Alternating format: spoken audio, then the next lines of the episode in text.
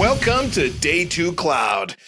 Oh, Ned, we got a good one today. Uh, this is with our sponsor, BlueCat Networks. And we talk about uh, some stuff that may be self evident to some of you that are listening. That is going from on prem to cloud, integrating those two environments. It's not a straightforward thing. And it's not just a technology problem, although I guess it is, but it's also this human uh, problem. And we talk about some of those things. And then in the second half of the show, we really dive into this relating to DNS specifically, something, one of the several things that BlueCat specializes in. Ned, what was one of your takeaways from the show?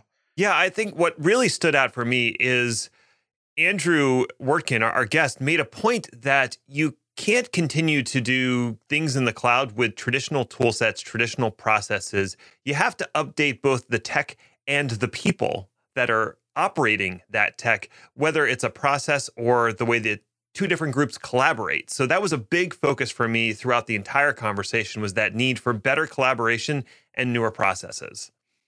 And I got to admit, when that point came up, Ned, I had a little bit of a sad as an old school DNS human uh, going back in the day. Plain old DNS doesn't get the job done anymore in a modern cloud environment. Enjoyed this show with Andrew Wertkin of BlueCat Networks.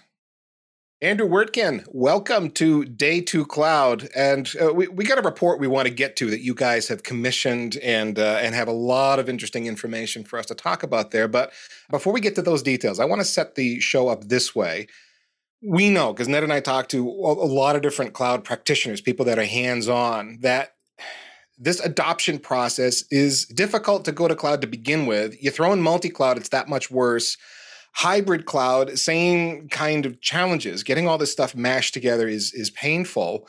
If you could kind of summarize it to a few main factors that are making this cloud adoption and integration with our IT practices uh, difficult, how, how would you describe that? Sure. I mean, I think it's almost an age old problem of scale. You know, it's easy to do something in isolation once, looks good, looks easy.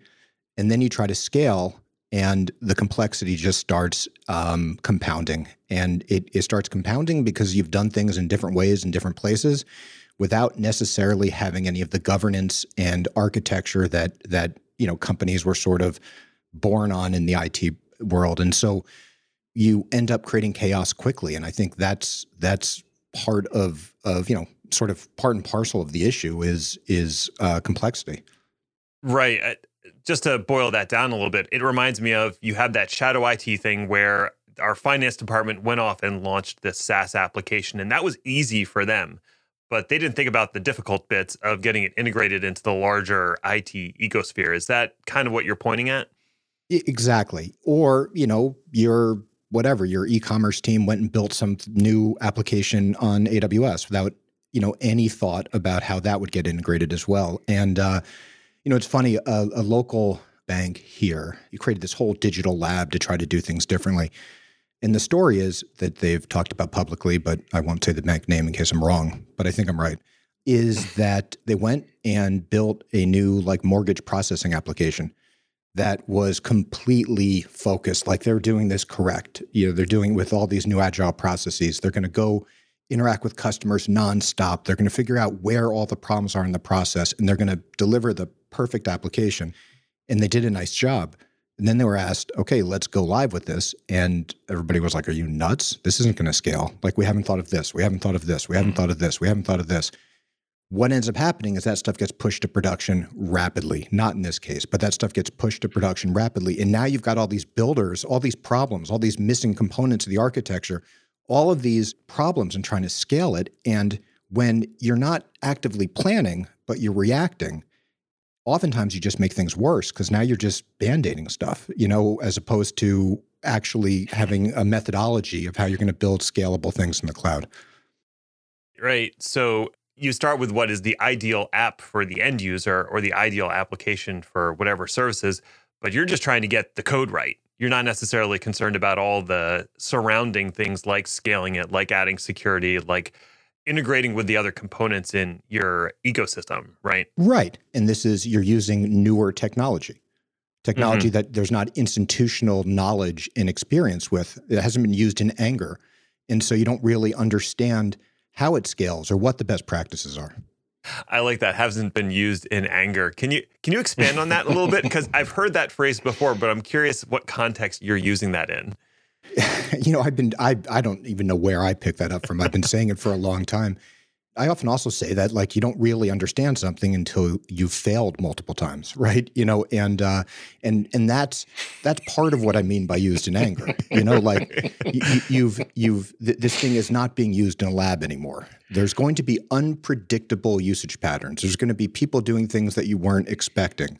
It's you know you you've flipped the switch on, and there's no way you could have predicted every possible fault mode. You know, there's mm-hmm. just no way. Mm, yeah. And so that used in anger is really is really around that. Like you just you you've the floodgates are mm. now open you're going to build a new web server, Andrew, and it's going to have IPv6 on it, and right. you're going to use certbot and set up Let's Encrypt, and you're going to think it's binding correctly. You've tested it; it seems fine. Only you don't have v6 at your house, and uh, lo and behold, someone else, a security professional, let's say, testing the website says, "Hey, your TLS is broken." Exactly. Things like this happen, and you just don't know till you know. Yeah, exactly.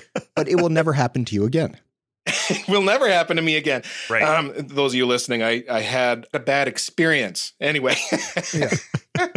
But but that's part of it, right? You, you've gained wisdom because of a failure. If you know before that happened, then you like thousands or tens of thousands of people who have used certbot and it's trivial and it has an nginx yeah. plugin and yeah holy what like now i have a cert and it's going to auto renew fantastic you know and but now you sort of know a little bit more. And, now, and now you know. The, now I know yeah. it's a thing. Yeah, because I'm right. using it in anger. I feel like any technical professional who's been doing this for a while knows if things go smoothly the first time, you miss something. Yeah. Right. There's sadly true. there yeah. is just no way you did it all right. The first time, if I set up like a CI CD pipeline and it's all green the first time it runs, no, no, something is yeah. absolutely wrong there. And it always is. Once I start picking apart, I'm like, oh, it just skipped six of the steps. So of course nothing aired out. yeah. But and that's I guess that's what we're getting to though, right? Because that's the experience gained from things failing and understanding how things behave and understanding why green doesn't always mean good, you know, and uh, mm-hmm. without that experience, and and a lot of this technology is new, so you, you don't have the institutional knowledge. Without that experience, then people make naive errors, and now compound that to something as massive as some cloud migration. And on top of everything, what the cloud providers are offering is changing underneath you. you is know. this a technology problem, Andrew, or is this a people problem? I think with like with everything, it's it's a bit of both, right? And I, th- I think, look, the people problem side of this, you know, lack of coordination and cooperation historically between cloud teams and traditional infrastructure teams. There's a people side to it that has nothing to do with technology in some cases. We just, you know, just find this age old, like, you guys are too slow, so we're going to do it and we're going to do it better type world so maybe it's not all wound together, but but usually it is, and it's from a technology standpoint. This stuff isn't easy. It looks easy. If you do something trivial or small, you can launch a virtual machine in a couple clicks, whatever. That seems easy. But taking an application, breaking it down, creating a cloud native version of it, deploying it, all the different components you need from a from a application side, networking side, security side, expecting it's going to scale, that's hard. And, and there's a lot of companies out there. You know, it, it's funny, like the cloud was the best thing ever. And now, like Ethan, you mentioned before, just the sort of cost of, and I think this was probably before we started recording, but you're referring to a specific article in terms of like the cost of cloud over time. And mm. and part of that is just okay but now I can't move because I'm so wedded. I'm so I've built everything specifically for AWS or Azure or something like that. And then in comes all of this additional technology like Kubernetes and things like that. And now okay so now I can really achieve my goal of loosely coupled systems that can run anywhere but you're just continuing to layer on more complexity to get to something that's going to meet your requirements. And the amount of people and experience and technology you need, even though there's companies out there that will say, no problem, just, you know, magic, it's going to work. Yeah, it'll, it'll work, you know the first time maybe the second time mm-hmm. but but you truly don't understand it and the technology is just getting more complex and i'm not trying to say like the world's turning to chaos on the technology side i just think that this assumption that cloud is easier than on premises is wrong there is so much promise around cloud I love the fact that any company, you know, like you sort of like drop the barrier to entry into markets. People can build technology rapidly. I can build brand new security architectures that are way more secure than anything I could have done on premises without layering on all this other stuff. You know, there's so much goodness and so much um, promise, but there's just this naive view that these few guys over there can just go deploy stuff at scale. I think there were like two big early fallacies of cloud adoption. The first one is that it was going to be cheaper, and the right. second one is that it was going to be simpler. And right. like neither of those have really borne out. And we we've had a lot of people on the show giving their anecdotal experience around this, saying, you know, we tried to go through this and these are the roadblocks we hit. But I think what's really interesting is you actually your company commissioned a report around cloud adoption and this is not just anecdotal it's actual you know statistics and pretty pictures and all that kind of stuff right. so can, can, you tell us a little bit about how the report was composed and some of the like key findings that are within that report so we along with ema and really ema drove all the research and just speaking to many many technology professionals out there around their their company's cloud adoption and and spoke to people on both sides of it. You know those helping to drive the adoption and those that uh, you know are sort of part of the traditional team that might not have been directly involved in it and just talked about success rates problems what problems they might be having. And the numbers were through the roof. I mean you know 72% of companies were not meeting their goals. There you know the, and and and the reasons were fairly common. A lot of it had to do, and, and, and by the way, not meeting their goals was either from cost or they're having operational issues and outages or there were security concerns. And in so many of the cases, and a lot of that just focused on a lack of collaboration between these two different deployment domains, um, what I'll generally call on premises and in cloud. And those that reported some level of success also reported a higher level of collaboration, both organizationally and technically across those two different domains. So, what surprised me was just how many companies were reporting that they weren't meeting their objectives, that these things were not going well. What didn't surprise me, because it certainly was my sense, it's why we commissioned the report, it was our hypothesis that collaboration had a lot of had a lot to do with the failures. And so we're sort of very careful not to have one of these lead the witnesses, you know, research uh, to sort of prove the hypothesis. Instead, we we asked a bunch of different questions to try to drive to the root cause, and uh, and that just kept coming up over and over and over again. When you say failed to meet their goals in the cloud, what does that mean? They couldn't get as many workloads moved. They couldn't meet their cost objectives. What do we mean they failed? So it was either in time in other words, we had a goal to get, you know, we had, we still have several customers that have like, you know, an IT goal of 80% move to cloud by 2024 or something like that, you know, so we're going to shut down these data centers by this date. So there's the time dimension of failure. There's the cost dimension for sure. You know, our expectation was we would be able to do things cheaper, it's more expensive, or it's not cheaper. And then there's also security and resilience, you know, reliability of the technology uh, failures as well. And when you look at which types there were, uh, you know, most many companies had, uh, you know, unless my math is wrong, many companies had multiple because they were all over fifty percent. Wow. We were talking about the technology before, but I think you cited the larger thing, which is like the technology is hard.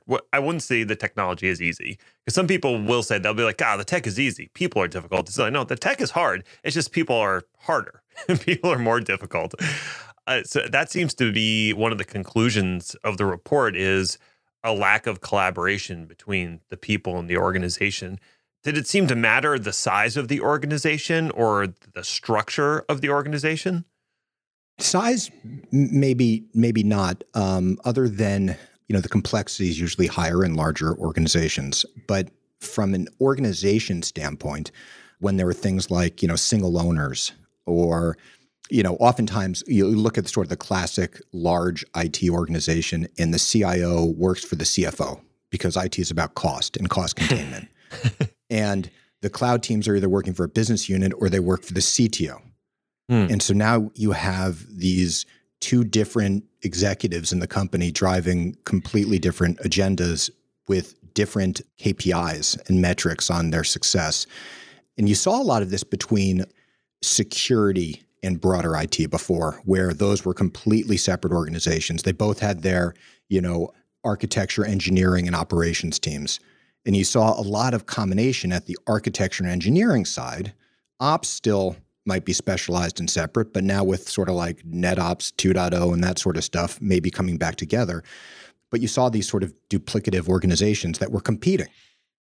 And so that almost drives a separate type of um, approach, which which from a collaboration standpoint, just you know, you're starting with the wrong foot forward. I'm not saying that all technology should be under one executive at all, because that doesn't work.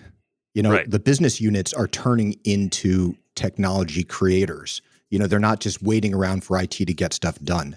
So I'm not saying that that everything needs to come together. I, I am saying sort of at that architecture level and and in some cases at the engineering level there has to be deep collaboration and if that requires either virtual organizations or permanent organizations in different specific areas well that makes sense at, at the risk of sounding trite uh, i'm going to ask this question but doesn't devops solve that and that, I know that's trite because DevOps is a buzzword and so on. But what I really am getting at is if you move to that model of delivering applications, it does change your processes internally that forces some level of collaboration so that everybody is following this deployment model. Is so did I just make that up, Andrew, or is that actually a, a, a thing that maybe helps some organizations? I still think I believe this, which is, you know, DevOps exists because of a need for a band-aid between two different organizations and and mm-hmm. ultimately you know those developing the applications should be developing them with CI/CD and everything and you know the the DevOps guys end up being dev guys or ops guys in some end state, and and maybe I'm wrong there. Um, eh, you know, I haven't discussed this for a while, but but outside of that, Ethan, I think the issue though is when people think of DevOps, they think more about how are we going to deploy this thing mm. versus a, okay, so we're going to use 10 different regions of Azure globally. How are we going to route network traffic? You know, um, mm. and what do we need to do in order to do that successfully and cheaply and reliably and gain the best effort, uh, the best, you know, the, have the best consequences? And so I think unless that work has been done ahead of time, those organizations are automating, I guess they're optimizing locally and nobody's thinking globally. Well, there's two different things there, right? There's the infrastructure and how everything is interconnected, the platform upon which you're delivering applications right. in this complex environment. But then there's also two different ways to look at DevOps. DevOps as a separate group that's this tertiary thing that's supposedly a bridge between dev and ops. And we've talked to different people there, and that tends to not work so well. Right. And then DevOps as a mindset and a practice where we are changing how we deliver infrastructure and applications. That is the one that does seem to work, but yes. is harder to do. Correct. Yeah. And and when I was saying DevOps sort of its value as a band-aid, I was talking about the first the first part there. And and I I, yeah. I mean yeah. to offend zero people when I say DevOps is a band-aid. But DevOps is a practice, 100% aligned with you and, and for sure. And yes, you know, if you start thinking that way across all of your infrastructure, you know, anything that needs to change or be orchestrated to successfully, you have to measure things differently, right? Start measuring the successful push, you know, the successful changes. And what I mean by that is, you know, like w- we have customers that would measure, okay, there's more API calls now. Our goal is everything needs to be via API. And now there's way more API calls and you're like, okay, but are they successful? You know, you, you've you've now exposed APIs to non-experts in that area, and you've given them the keys to make changes. Are they the right changes? You know, and uh, and and how much work you doing embedding your knowledge into the APIs that you're giving them.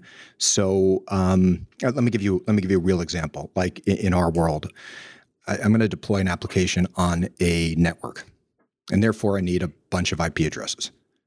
If you give me a API that allows me to go reserve an IP address, any IP address I want, that's not particularly helpful because I don't know what network I should go to. I don't know, you know, I, I don't want to, I don't want to have the last IP address in a slash 24. I might need 20 or 30 or 40. You know, I've got this stuff might be internet facing. This stuff might, you know, need to communicate with this other security yeah. zone over there. I need help, you know, and, and, normally I would just fill out some help desk ticket or whatever, you know, something mm-hmm. or have a conversation. Now it's up to me. I'm going to go get this IP address. If I get the wrong one, that's potentially problematic. So, how do I expose a set of APIs that allow for successful automation? And that's a lot of what DevOps and others, th- those functions or those those people are building out there is, you know, higher level APIs that allow for success because they embed in the requirements that every single technologist on the team shouldn't have to know, but you want them all to comply with. Right. You're trying to bake that institutional knowledge into the APIs and automation that folks are interacting with so they, they don't shoot themselves in the foot. They there's protections built in for them. And maybe there's a way around some of those controls if they really know what they're doing, but you want to give them sane defaults. Right. Yeah, 100%. And not make them be experts in every different area because that's that's not going to happen. You know, you don't want you know, it, it, it, used to be, you know, back back in my enterprise software days, we would go we would go try to sell our software, and uh, and the goal was get the business to buy in before IT finds out about this. because once IT finds out about this, you're this is going to slow down big time. But if the business oh, yeah. says we desperately need this, make it happen, that's the world you want. If IT got involved too early, you got the 83 page specification on network requirements and now now you were scrambling to figure out how you're going to move like you know hundreds of gigabytes of data across like a you know some ISDN line they have between you know two points or something. You know versus the business telling them that's got to go because we've got to move the data. And my point is now as network practitioners or you know practitioners in any infrastructure area we have this amazing opportunity to build something that can meet the you know unpredictable needs of the business at some predictable cost. And that's where cloud becomes an amazing opportunity because you can't do that if you are in this world of project based IT where you need to know the end game before it starts you know? And uh, and so I, I guess my point with that is a lot of people also look at this as a okay so cloud's hard. We talked about you know there's people issues there's technology issues part of those people issues are sort of the old versus new view of the world. From my perspective it's like a rally call like this is exciting. You know that we are now part of the business's strategy. We are now we're you know the technology we're building now has real relevance to our success as a business. What do we need to do differently? And that mindset i think is critical. I think one of the things I've seen with DevOps is sort of an expansion of the term. There was like DevOps, and then there was DevSecOps, and then there was DevSec yeah, net, net DevSecOps, right? Right. And I think what what they what people were trying to get at was that need, like you're saying, of a collaboration between multiple different departments. And by just sticking them all in into uh, one big term, it, it, got a little ridiculous, a little out of hand. Right but I see what they were going for. You need all these groups involved in the early portions of the architecture so that you get it right. And that's what they were trying to get at, even though the term, I mean, it got a little out of hand. yeah. No, 100%. And a, and a lot of the solutions you see out there for these teams are are necessary, but they're sort of like, okay, it's built. Now we've got this awesome platform for AI ops or something like that. So now we're going to tell you if there's a problem and will will potentially automatically fix it for you. But where are the tools for building it in the first place? You know, correctly, mm-hmm. and and you know, in that obviously there's tons of tools for building it. My point is for building one thing or it or that, you know, versus um, what my architecture should look like. I think there's just not enough emphasis on that work up front. And I'm really sounding like a oh. non-agile type person. I, have I've built a career driving agile software development. Like believe wholeheartedly in that. I just believe that a lot of those processes, because I see you know, McKinsey, Accenture, those guys are out there selling like agile now to the CEO level. And back when I can go visit customers, like I'd see these big broad signs everywhere about agile transformations that used to be in the software teams. Now they're in the business teams. We're going to be an agile organization. And here's what that's going to mean. And I be- fundamentally believe in in agile practices.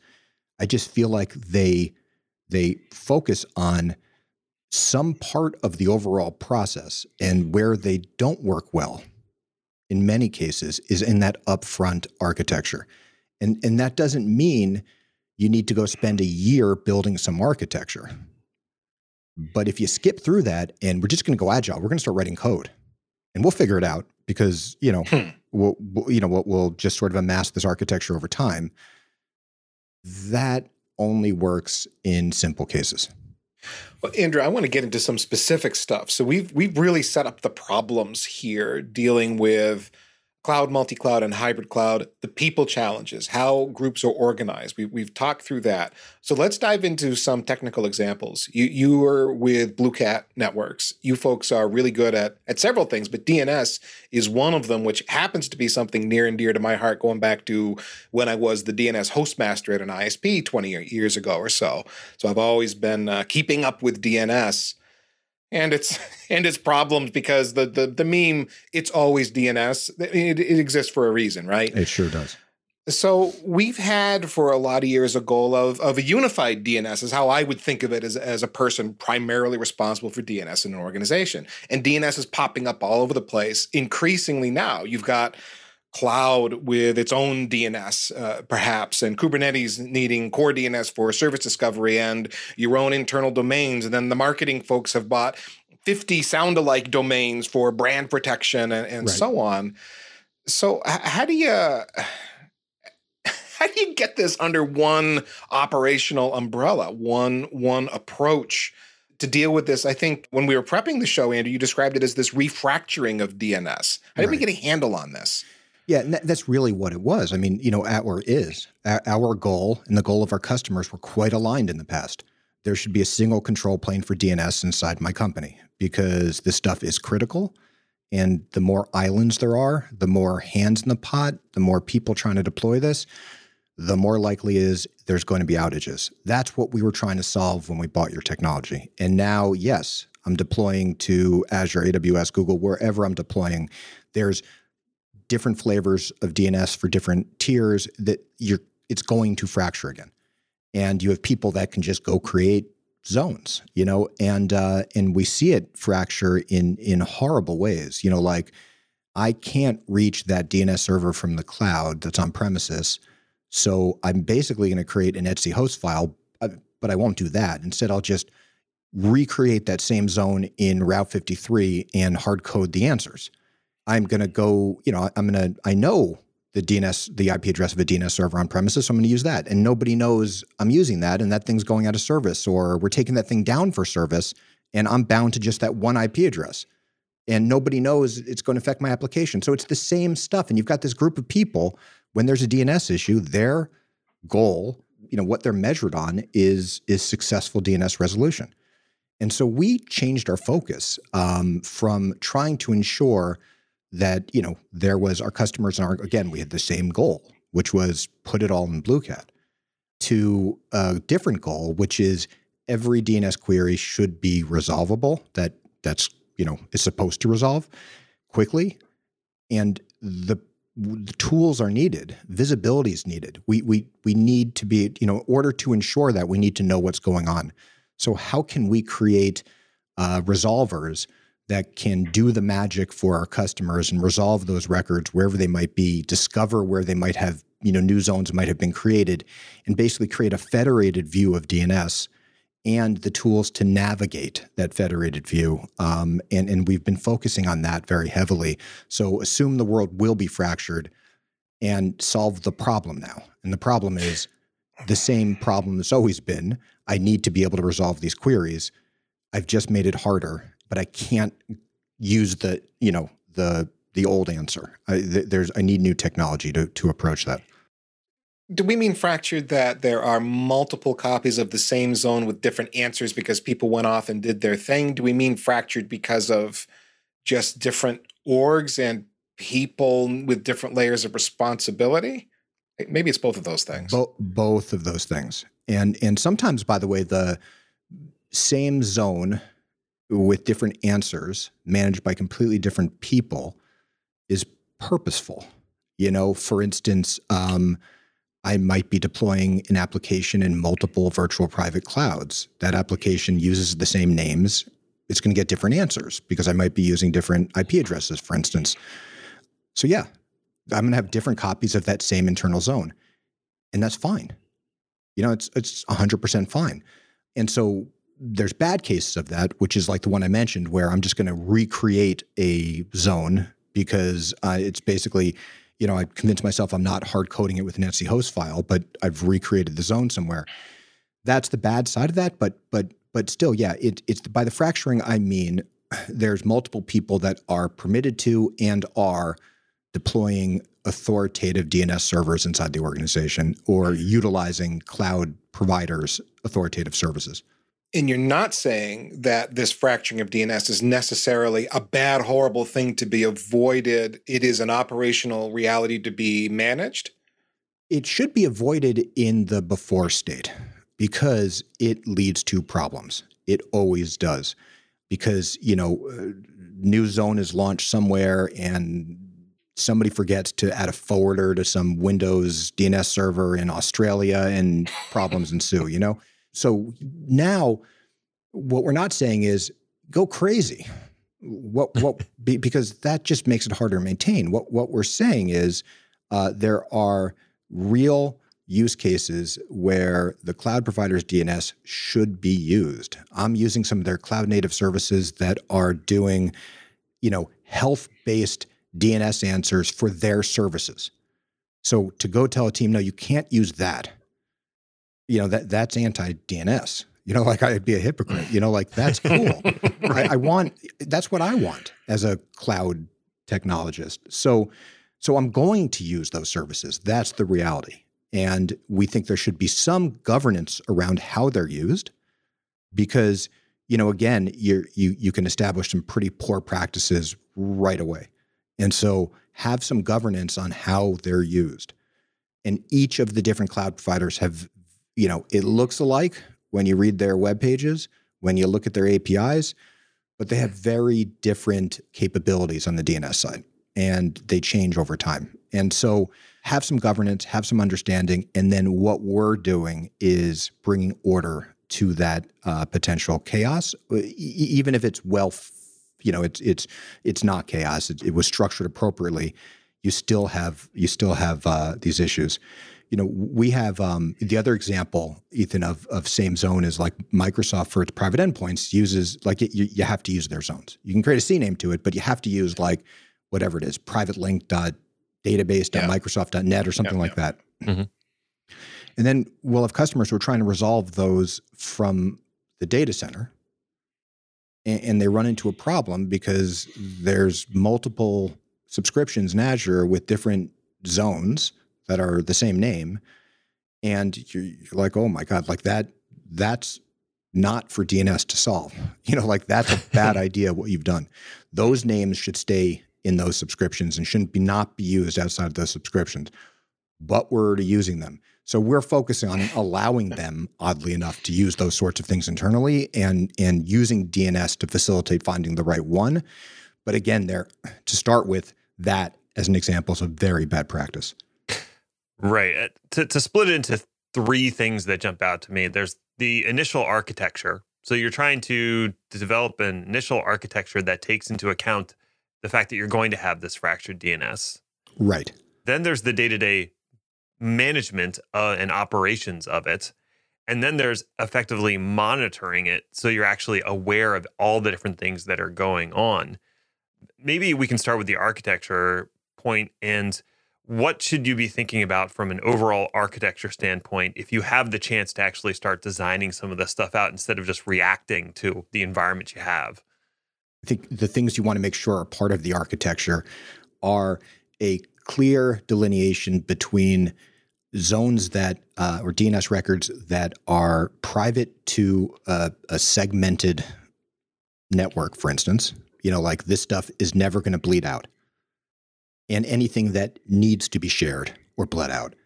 And number one, if the line between those two things aren't clear, if I start using things in one of these segmented networks that really should only be used within it, that's when like real operational issues. So at the very at the high, at the broadest level, this is it's all private DNS, right? We're not talking about public DNS on the internet, but there's like private private DNS, you know, private to my tenant and then external to my tenant. And I think much like we used to think about uh, firewalls and networking, like, you know, uh, this, I, I'm not saying we need to say this IP address is allowed to get to these three DNS records, but there should be some declarative understanding of the DNS dependencies between these different areas so that there's um, you know an understanding of the broader resolution paths in the organization. Think about a resolution path. How if I need this cloud tenant needs to resolve records in these zones, how do I make sure that happens efficiently, rapidly, and always? and that they're getting the right answer. And and so we should be looking at the DNS dependencies between these different deployment domains as well. Those are the core parts of the architecture. So architecturally with DNS, the way you traditionally would solve this, you're going to have a authoritative top of the uh, domain hierarchy. You can have some authoritative server that then delegates with NS records off to subdomains. Is right. that what we're talking about? And, and, I'm asking it contextually here, Andrew. We said earlier you can have the same domain that, depending on where it lives, could be serving up two different answers. You, you don't solve that problem with NS records. You would have to solve that problem with DHCP serving up different name servers for different hosts depending on where they're coming from, something like that. So. I'm thinking through this, going, okay, how do you actually have a single source of DNS truth? Right. There are some zones that might live in the cloud that you're going to delegate off with your NS records. And this is just, you know, cloud.company.com, right? And cloud.company.com is going to be in that authority over there. DNS was made for that. That's how it all works. Fantastic. You you certainly can't do that in the case where you know that you mentioned, but also what you end up having in the in the cloud domains is people just create zones that have no delegation point, and you can't in many of the clouds delegate from those somewhere else. So they just simply create the zone. You know, they go in and create cloud.company.com with no delegation at all. And that starts with the band-aids because now people on premises need forwarders and forwarders break like, you know, it's it's a rule that's made to fail at some point because something changes and somebody forgets that there's some forwarding rule somewhere. You're not using DNS's delegation anymore. But again, the reality is that's going to happen. So mm. that's part of the magic. And I don't want to make this a BlueCat commercial, but that's the pain, Ethan. You nailed it. And that's part of what we're doing with we've got this idea of namespaces where we can actually go navigate different authorities that might have the same zone without delegation and without the sort of complicated world of, of forwarding. And, uh, and by the way, forwarding on its own isn't complicated. What's complicated is 5,329 different forwarding rules across different DNS servers that nobody knows how they got there or if they're important anymore. That's fragility. so, yeah, so we're, we're doing that.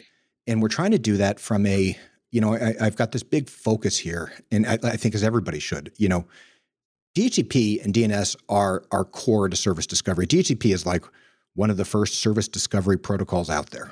You know, hello, do you have some configuration information for me? Is is how every you know DHCP connected host starts the day, right? Mm-hmm. So in the world of like managing this stuff, though, it, it's never been about service discovery. It's been about upfront configuration. Assume the end state you want, configure for that.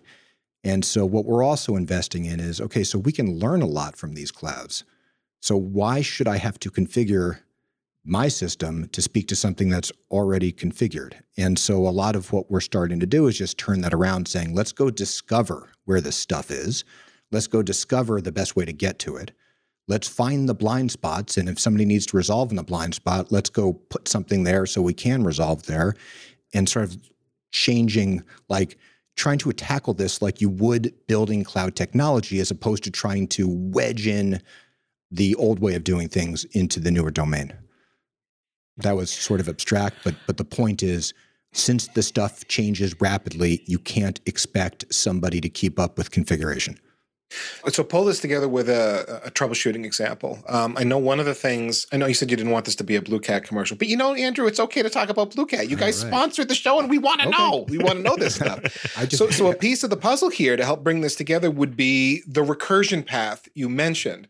When you begin to stray off of what is built into DNS, and you have to do I'll just say magic to make DNS work the way you want when you you need to be able to troubleshoot that when it doesn't work the way you expect.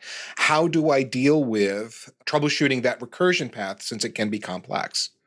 You know, it starts with some level of visibility, which most companies don't have today. So you might be having the problem, but Ned's not having the problem. Works perfectly for Ned. You know, and so me as IT guy can't go check from my desk. Doesn't matter you know, this is a regional issue. This is some part of the DNS architecture. So, what was different? How do I compare what was different? I need the data, and the data is a huge part of this. I need to see what DNS queries came off of your machine versus Ned's. And the way people tend to tap this data and get it today, it's too far down the stream to have any attribution to the end user.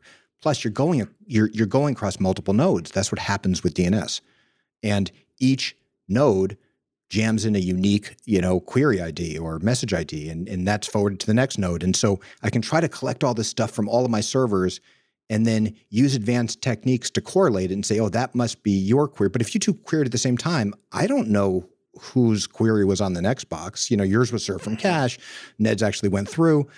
Hard to tell. And so a big part of what we do is just make sure that's visible. So I can see exactly what happened with each query we actually jam stuff into the query. I mean, this is the private domain. None of the stuff leaks to the to public. So we jam stuff into the query so that we can trace and understand that resolution path as well. Jam stuff into the query, as in you take a DNS query that is coming through, add some metadata to make it easier to do tracing. Yeah, and we add metadata on the way out as well. So as an administrator, I don't necessarily need to wait for this stuff to be logged somewhere. I can actually just do a dig and inspect the query and see some, mm-hmm. you know, understand, ah, this was resolved the wrong way and now i now i like there's the thread i see the difference you know and that's that's a critical part of the process is just visibility eh, you know and and we talked about one of the problems with visibility is just the you know these these queries get go through a resolution path and and it, they might hop across two or three different servers and they might be cached here or there or somewhere else you might have a, a, a NAT gateway from Cisco or Juniper, or somebody that that's actually changing the DNS queries, you yes, know, and right. and and that's the thing that's actually causing the problems. Like, you, yeah, it's so difficult to tell, and so the other side of visibility that's hard is there's just so much noise, just just a ridiculous amount of noise. You know, um, the number of queries, like we sort of track it on a on a user driven machine, goes up over time and I don't have exact percentages, but but we're doing the analysis now, and it goes up over time, not because the user is doing more stuff, but because you know Google's changing its look ahead algorithms, like when you start typing stuff, you know, and so mm. no, Ned did not query the word baby followed by 83 different other words. Right. But but that streamed off of his machine because he typed baby for whatever reason, Ned, into Google you know, and and so you see this. Um, you, you can't just uh, you know inspect the stuff and assume you know again there's just sorry there's just enough enough noise in the line that looking for anything interesting and meaningful becomes harder if I just see this fire hose of data. And so we also try to figure out how to make the data relevant to the use case it's my own fault for being such a big Justin Bieber fan. I think that's what uh, it comes down to. Yeah, yeah, yeah. So that, that, we can pin we can pin that firmly on me. So I, I think it's what you said is really important because we started with the architecture, which makes sense, and then to call back to something we talked about earlier, using it in anger. That's when you get to the operational reality and you need Right. that visibility and monitoring to see what happens when you use it in anger and then resolve the issues you didn't think would crop up when you developed the architecture. Yep. You know, 100%. And, you know, and, and also there's different DNS clients in the piece that we completely don't control. Like, you know, what's the, the DNS client that sort of comes with Windows or iOS or Mac OS or CoreDNS or whatever the case, they all have their own esoteric wonky behavior on top of everything. And so, you know, like we have customers who queries are working from their Kubernetes domain if they're UDP but not TCP. And you're just like, wait, why? Because the server is accepting UDP and TCP. So what's different with CoreDNS when it's DNS, you know, UDP or TCP? Why would this fail? You know, and so sometimes they're really esoteric because you're, you know, th- these clients that we're sort of used to, the Windows client, the Mac client, you know, sort of comes back, or, or you see like your Linux boxes are doing 10 to 100 times the number of queries than your user driven devices. And you're like, well, what's going on with that? And, and, you know, uh, most Linux uh, distributions don't ship with any sort of DNS caching at all. That's sort of changing with this resolve D thing, and that's a whole nother discussion of complexity. But but regardless, so is that a good thing? You know, and regardless, yeah, you have to start with seeing the data, but seeing the data in a way that makes sense. Like I, I can't just jump into a haystack trying to figure this stuff out. We haven't even talked about clients with a web browser doing DOH built in, skipping the OS layer completely. Yeah, a hundred percent, which is another major issue inside and outside of the enterprise, which is this, you know, um, let's get rid of one of the control planes. Anyway, so that, again, that's a whole nother discussion, but but It is. so I, don't- I don't even want to. It was unfair for me to even bring it up, but I, I just couldn't help it. It seemed like we needed to at least make the point for this to be a complete description of the problem that we're Yeah. facing in the DNS these days. A hundred percent. And I think that there's an underappreciation of the effort that goes into making sure this protocol that when it's working is dial tone historically. You know, like Yeah. nobody knows. Um, I meet all of these people that happen to work for one of my customers, and I'm like, ah, you use me every day. They're like, really? You know, how would they know? Yeah. You know, but but if we're having lots of problems there, they might be like, oh, you're you're BlueCat. You know, I heard somebody screaming. But you know, so but that's part of the cool stuff about cloud, by the way, because all of a sudden DNS is becoming way more than dial tone to more people than just a, a you know small group of dedicated professionals. There was this article by some dude from Spotify, this blog years ago called "In Defense of Boring Technology," and it went on around how Spotify was using DNS for service discovery versus Zookeeper or something. And, and, and the guy ends saying, by the way, right now this meets our requirements, but there's things we need to do that we can't do with DNS. So at some point, this might not make sense anymore.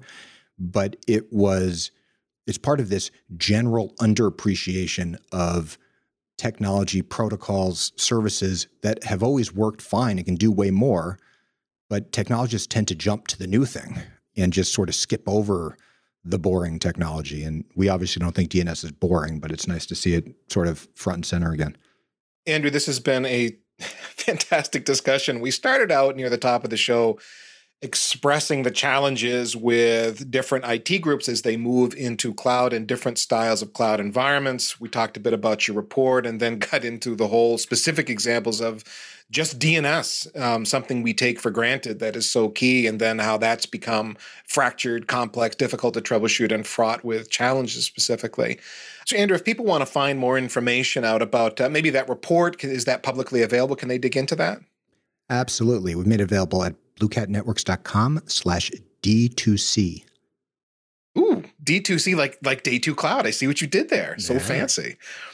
Okay, so you can get that report, uh, dig into their research, and th- again, if you missed the the research and the report, it wasn't like this is a report that we commissioned so that you know to buy BlueCat. That wasn't exactly what was in the report. This this is something with a lot of statistics that's worth your time about cloud, cloud adoption, what different folks are running into. That I think a lot of you that are out there listening, you, you're going to see yourself in this report a bit and maybe understand better how to change your approach, what some of your different options are.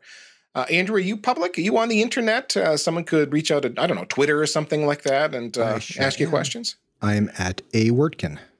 A wertkin. Very good. Straightforward enough. Well, thanks to BlueCat for appearing on Day 2 Cloud and being a sponsor today. Virtual high fives to you out there for tuning in. If you have suggestions for future shows, maybe you want, to, want us to dig into DNS a little bit more, I don't know. Maybe you do, though. I don't know. We'd love to hear whatever your suggestions are. Hit Ned or I up on Twitter. We are both monitoring the at Day 2 Cloud Show Twitter account, or you can fill out the form on Ned's fancy website, nedinthecloud.com. And if you like engineering oriented shows like this one, because I know you do, visit packetpushers.net slash subscribe or just search for Packet Pushers in your podcatcher. You'll find our entire lineup of shows. All of our podcasts, newsletters, and websites are on the subscribe page if you want to dig even beyond the podcast it's all nerdy content designed for your professional career development. And until then, just remember cloud is what happens while IT is making other plans.